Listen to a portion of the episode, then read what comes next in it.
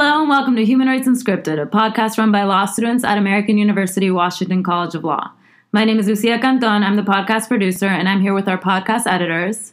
I'm Galen Molina. And I'm Kobra Babaterk. Human Rights Unscripted takes a deep dive into several topics within the human rights field, told candidly by professors and other professionals. Today we will be talking to Professor Claudio Grossman, who served as Dean of American University Washington College of Law for twenty-one years, among several other accomplishments. And we'll be talking with him about his experience as a political refugee fleeing Chile in nineteen seventy-three after the military coup. We were also joined by his lovely grandchildren, so you may hear speaking with them a few times throughout the episode. We hope you guys enjoy. Thank you again for, uh, thank you for being taking here. the time to interview with us. So we know you have a very extensive experience and professional career in international human rights, but we're curious about um, your story before that and when you were in Chile. I know it. You know it? We can have your input here and yeah. there as well. Yeah, what you were doing in the seventies in uh, Chile before the coup d'etat in seventy-three. Let me see. In Chile, I was the, I had been the chair of the Student Bar Association of the Law School of the University of Chile. And that is a very large uh, uh, law school, the most important in the country. And also, I was a member of the council of the university. Huh? Mm-hmm. So, in that uh, capacity, we uh, the students pushed for uh, law reform, Uh, clinics, services for the poor, restructuring of the legal studies, from uh, memorizing topics uh, to uh, more, stressing more creativity. Uh, uh, and uh, uh, the key thing was social engagement, I would say. Uh, after that, I worked for a while in the uh, Ministry of uh, Foreign Affairs. And uh, when the, two, what, the coup took place, I was the chief of staff of the Secretary General of Government of Chile for around nine months. The Secretary General of Government was in charge of the relationship with Congress and with the press. So I will give advice on uh, different matters. And I was uh, pretty young, I mean, uh, twenty-four years old at that time. Yeah. When do you remember what made you decide that it was time for you to leave Chile after the coup d'etat? Well, uh, Uh, let me say, uh, first of all, uh,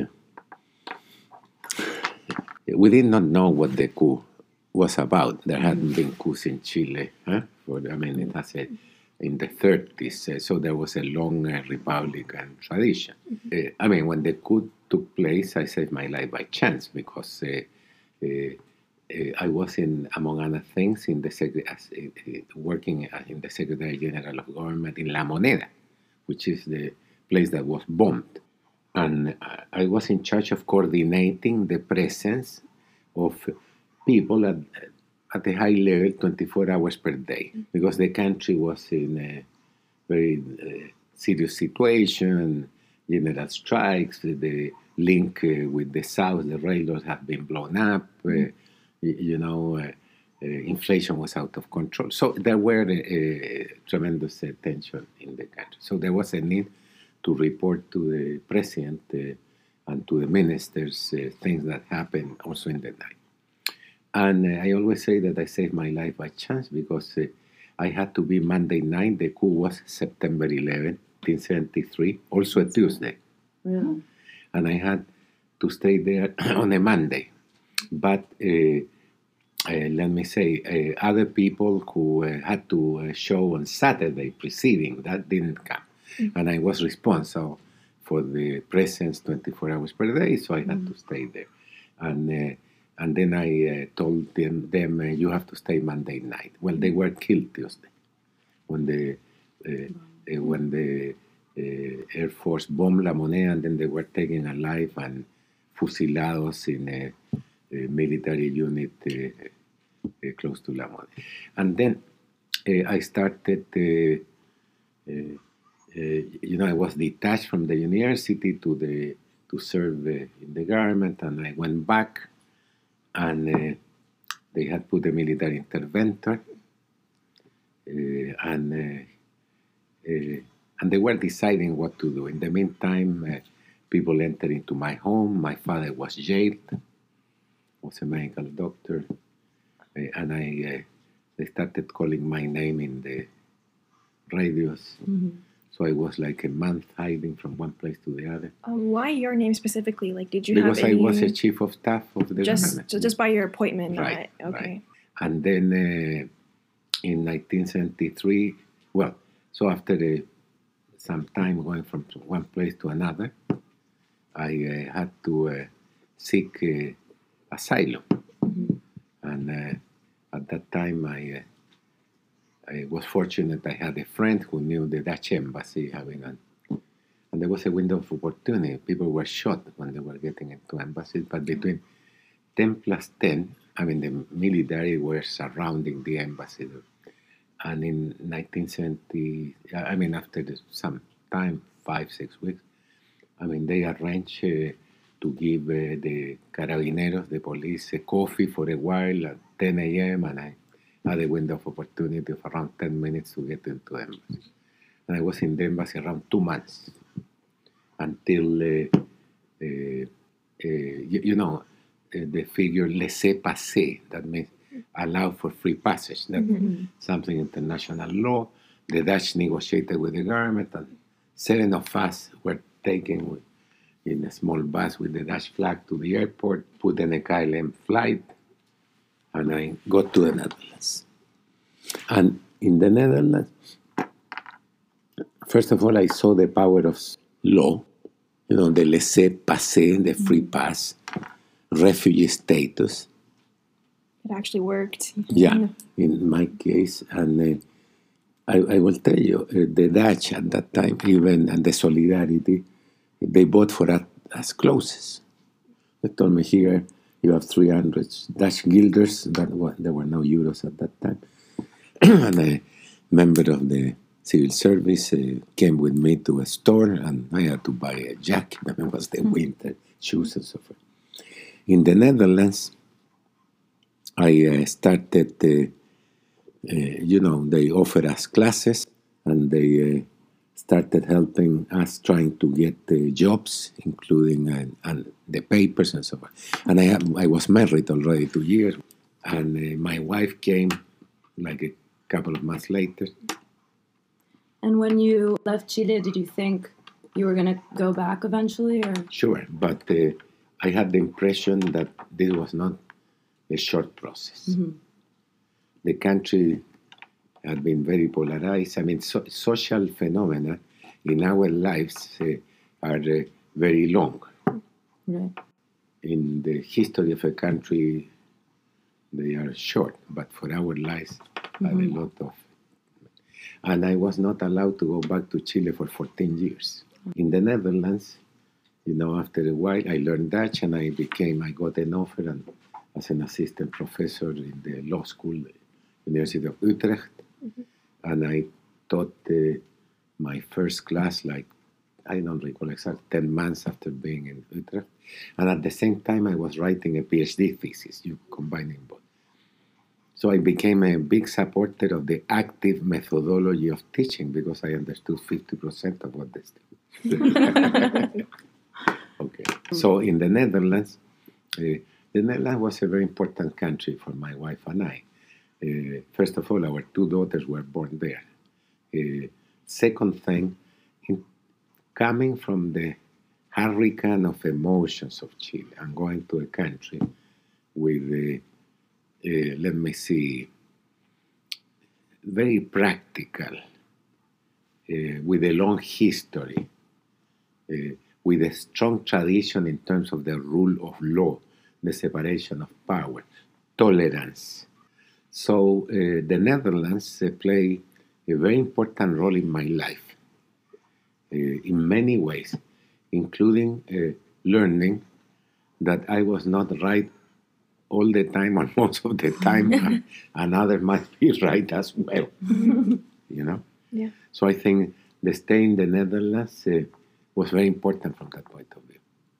In the Netherlands, with other uh, colleagues, I created the Foundation Legal Aid Chile, that provided uh, legal support for defenses of people in Chile.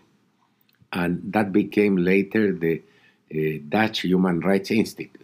And I, I, I work on solidarity concerning Chile and other countries. Uh, uh, I assisted uh, Chileans, for example, who had gone to Eastern Europe at that time, and uh, they found the presence, the, the, the, the life in Eastern Europe uh, uh, oppressive and so forth and so on. And, and then uh, I, I, some of them became refugees twice.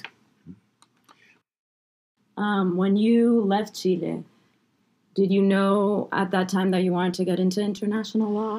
Uh, I, I understood in the military coup in Chile, uh, not just with the mind, but experiential learning, mm-hmm. uh, that it strengthened my view on the importance of some things that we take for granted. Mm-hmm.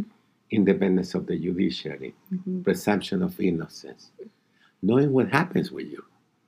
Mm-hmm. I mean, I I never used a weapon. I was, uh, you know, yes, I, I survived a government that has been uh, criticized with some, and, uh, and I understand some of the criticism. I was young, but, you know, they could make you disappear, kill you, mm-hmm. torture, and so forth. My father didn't even vote for Allende. He was a medical doctor, director of a hospital. He was jailed, tortured, had to leave the country. So this, uh, so the, uh, you learn in the law school mm-hmm. these values: independent judiciary, separation of freedom of expression. But there is a different learning through experiential learning, mm-hmm. uh, you know. And I think that. Uh, uh, so I, I came there, and I thought perhaps I can do more as. Uh, deepening mm-hmm. my knowledge of uh, law. The, also, uh, every societal problem has a legal component. Whether we discuss about family law economics, mm-hmm. families economics, uh, let me see, intellectual property, trade, a- everything has a legal dimension and lives in institutions. So I, I thought I could be more effective there. Mm. And I mean, my, my wife had become pregnant, and mm-hmm. we had a We, we were about to get a, a baby, and then we decided to stay in the Netherlands. Mm-hmm. And there was an opportunity in the University of Utrecht in international law. So, sense of opportunity and uh, and also the importance that I saw in the legal field mm-hmm. from experiential learning, to summarize. Mm-hmm. Okay. And you said your father had to leave Chile as well. Did he go yeah. to Argentina? Another? And mm-hmm. then uh, uh, he was. Eight months there and was allowed to come back. Mm. Yeah, his uh, brothers were important business people. They negotiated. Well, my mother was expelled from. She was a university professor. So you saw this uh, arbitrariness. Mm-hmm. And, uh, and you were, you said, about twenty-five, twenty-four. Yeah. What was going through your head as at such a young age, knowing that you had to leave behind so many friends, your work, your family? And it's, it's, it's, some of them had been killed, others mm-hmm. disappeared, tortured, the family. Well, uh, you know, perhaps it's a function of age, but at that time, uh, uh, I didn't feel any other thing than to roll my sleeves. Mm-hmm.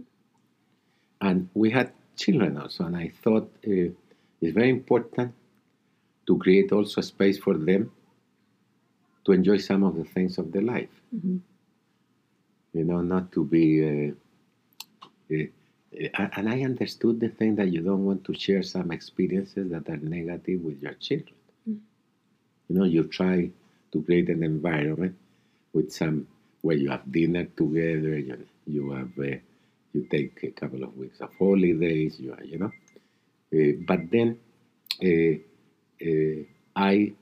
Uh, I created with two colleagues the Foundation of Legal Aid to Chile, uh, and I work on solidarity. Mm-hmm. uh, I understood also there the importance of uh, non-discrimination in terms of human rights law. It doesn't matter. Mm-hmm. What's the, let me see, ideology of the victim or the sympathy that you have for a political process. And, uh, uh, and, and I think that that's an important uh, principle. And in my career, I have taken uh, cases, you know, against Cuba, Venezuela, uh, Argentina, right-wing dictators, so everything. I mean, you have to demonstrate, and not only demonstrate for anyone else. I mean, that's uh, for you. And of course, you have a, a point of departure. My point of departure is this belief in the rule of law and the, uh, and this common narrative of uh, for human beings who are the uh, let me see the human rights treaties. Are you still in touch with any of the people you left the embassy with? Because you guys stayed. I know, months. Of course, and, and I can listen. And I can tell you stories. I, I was uh, working in Utrecht. That's mm-hmm. why I say the Dutch were very important in my life. Was working in Utrecht, and the person I knew in Chile was jailed, and I was in the south of Chile in a prison. And Pinochet at that time said that if they would get a visa, they could leave the country. And I was with two colleagues in the university, and I told them, what can I do to here? And jokingly, they say, phone the prime minister. So I pick up the phone, and I dial information. And I say, may I uh, uh, talk to the prime minister? And the person of information said, in his home or in the world? Okay. And then I say, in his home. So I called the home, and the, and a woman answered and said, who are you? And I said, well, I'm working in Utrecht. I'm a political refugee from Chile, and I would like to uh, talk to your husband, the prime minister. And he said, can you come on Friday? So I said, yeah, and can I bring a friend, Nelson Jaramillo? Yeah, sure. So the two of us went to the house of the prime minister, who was a house in a, how you say, in a line of houses. Like a town. There were no police, nothing. I rang the bell. A woman opened the door, smoking a cigar, not a cigar. And that was Madame, Liz, uh, Madame de Naule. Mm-hmm. I said, my husband is late. Please come in. And then we sat down, and we were the, uh, and, and her husband, and she said, you want sandwich, something? I said, no. Of course, she said, and she brought sandwich. And her husband came like uh, one hour later, and we talked to two hours, and he gave him a, a visa to come wow. to. And the name of the person who got the visa is Jose Vargas. Then others, Rodrigo Gana. So we, I, I uh, kept in touch uh, with uh, uh, people. Mm-hmm. People hate the president of the Netherlands. Was like, do you come on Friday? Yeah, yeah. Yeah, that's a good system. Yeah. Right. Uh, but, uh, and I kept the relationship with him. There was uh, not a, that, that's classic in the Netherlands, not a big difference between government mm-hmm. and the people. Mm-hmm.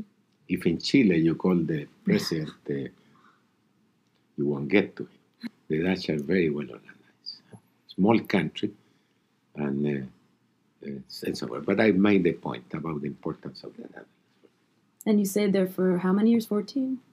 In the Netherlands? I lived in the Netherlands almost ten years. ten years, okay. And then you came... Very formatively. Then I came here as a Fulbright visiting scholar, and I was going to go to whatever place, uh, you know, Boston, Harvard, whatever. I, would, I, I was funded. And, uh, but the dean of this law school was uh, Tom Buergenthal. You know the story of Tom Buergenthal? Tom Buergenthal is one of the youngest survivors of Auschwitz. Uh, Tom uh, learned to read when he was like thirteen years old. And, well, he went to law, came here, uh, learned, uh, became a, a law professor, dean of this law school.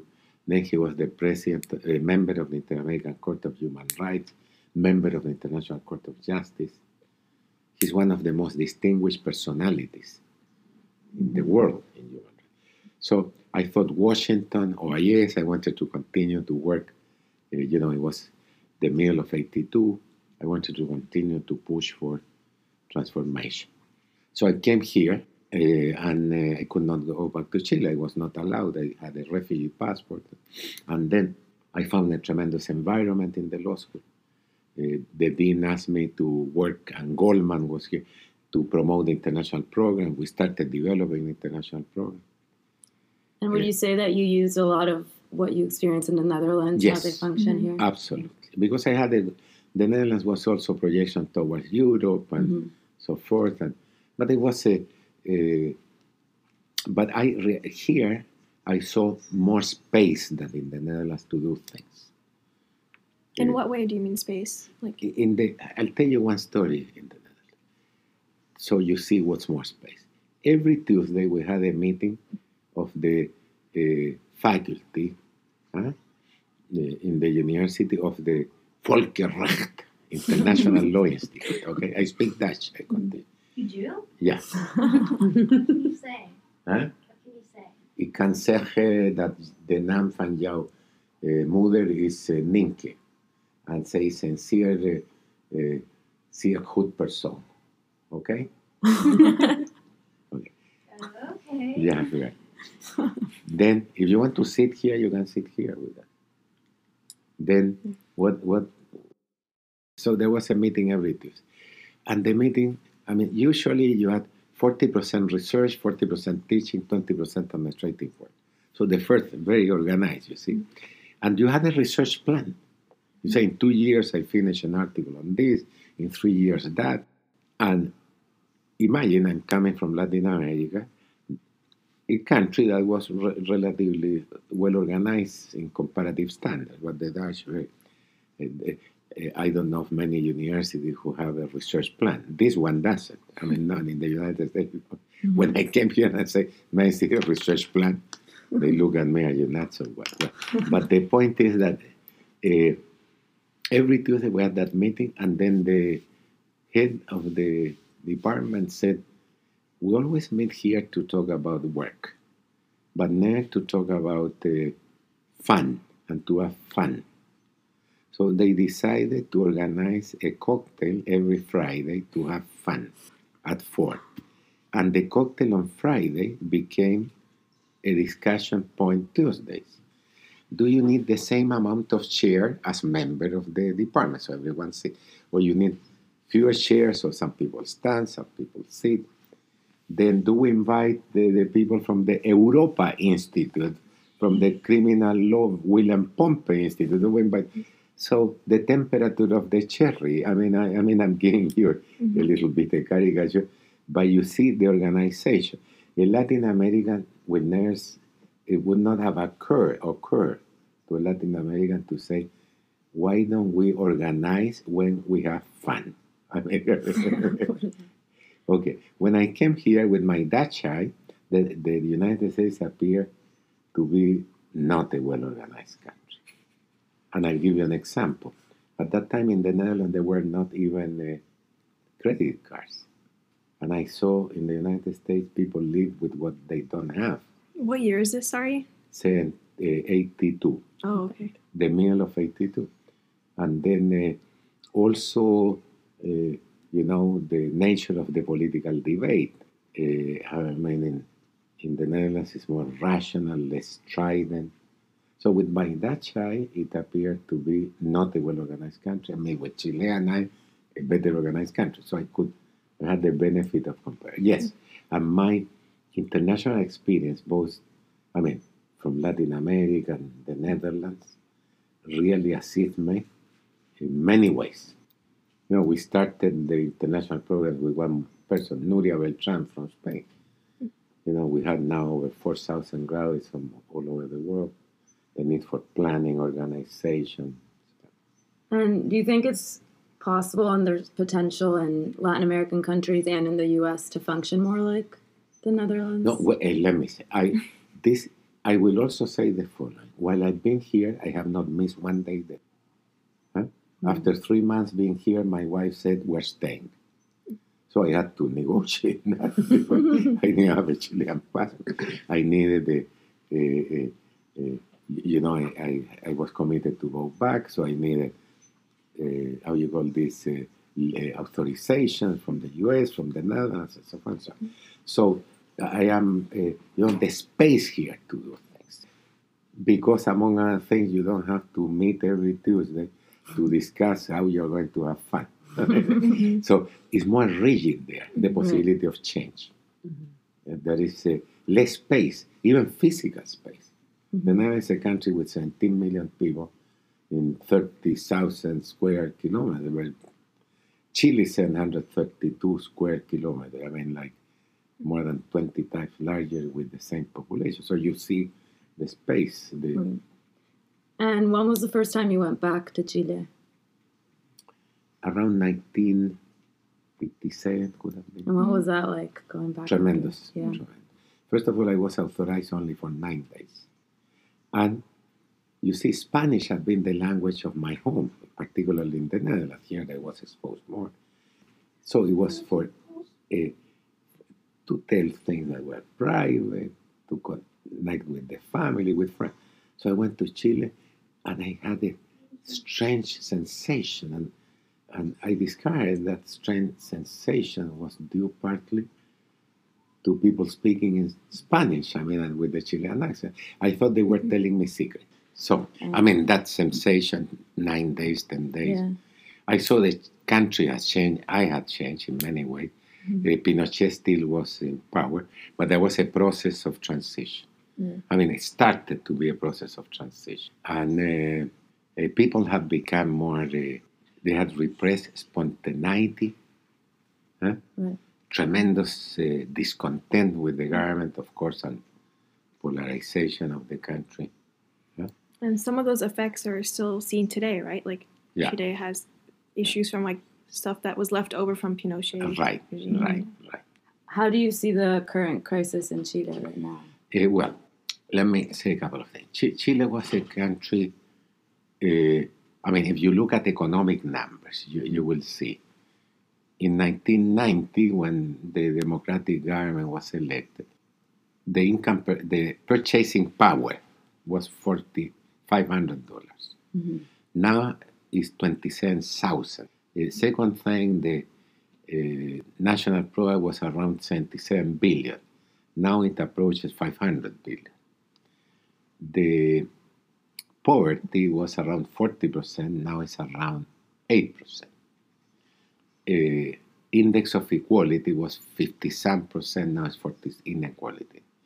Uh, but, so somebody would say, oh, I want to analyze a country on the basis only of economic indicators. Well, the case of Chile showed that that will not do. Also in Chile, there were no political prisoners, no a trade union is killed, uh, freedom of expression, all the way. But uh, uh, there was a situation of uh, serious deterioration of public education. I, I, I studied in public schools all my life, and that was not, I mean, and fifty percent of the Chilean don't get quality education. Pensions were miserable. Access to health also. And there was a sense of uh, alienation from the legal system. Uh, I will say also, uh, and so there was a social explosion. The reactions of the government were, were not, uh, I would say, proper. When the students started to protest, the Secretary of Economics said that, well, this uh, price hike starts at seven a.m. every day, so work, work up early. I mean, it's, uh, yeah. And the Secretary of the Treasury, what I read, said people complain that things have gone up, the prices, not flowers, buy flowers. Well, okay. So one factor was, uh, you know, a population that became middle class with knowledge of things, and a tremendous sense of inequality, of lack of fairness. People want to live a better life. Second thing, the influence of the internet that gives access to information anywhere and everywhere. Third thing, I think there has been a deterioration of the value of democracy and the rule of law.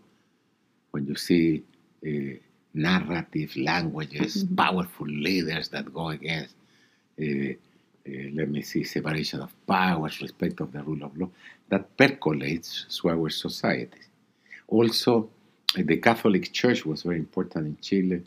Now around a little bit more than forty percent of the Chileans say that they are Catholic, and the scandals of the church uh, created, the, I mean, diminished the value of a social glue in the country. Mm-hmm. The church played a very important role against Pinochet, for example.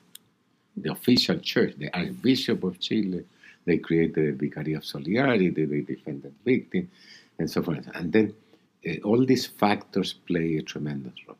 Always, uh, the middle class and the, is, a, is, a, is a group with, with tremendous uh, potential. They have more education, they they have access to education. When I went to Chile, perhaps less than ten percent of the students, or I don't know exactly the number, came from workers, peasants. Now it's over seventy percent. So they want a fair check.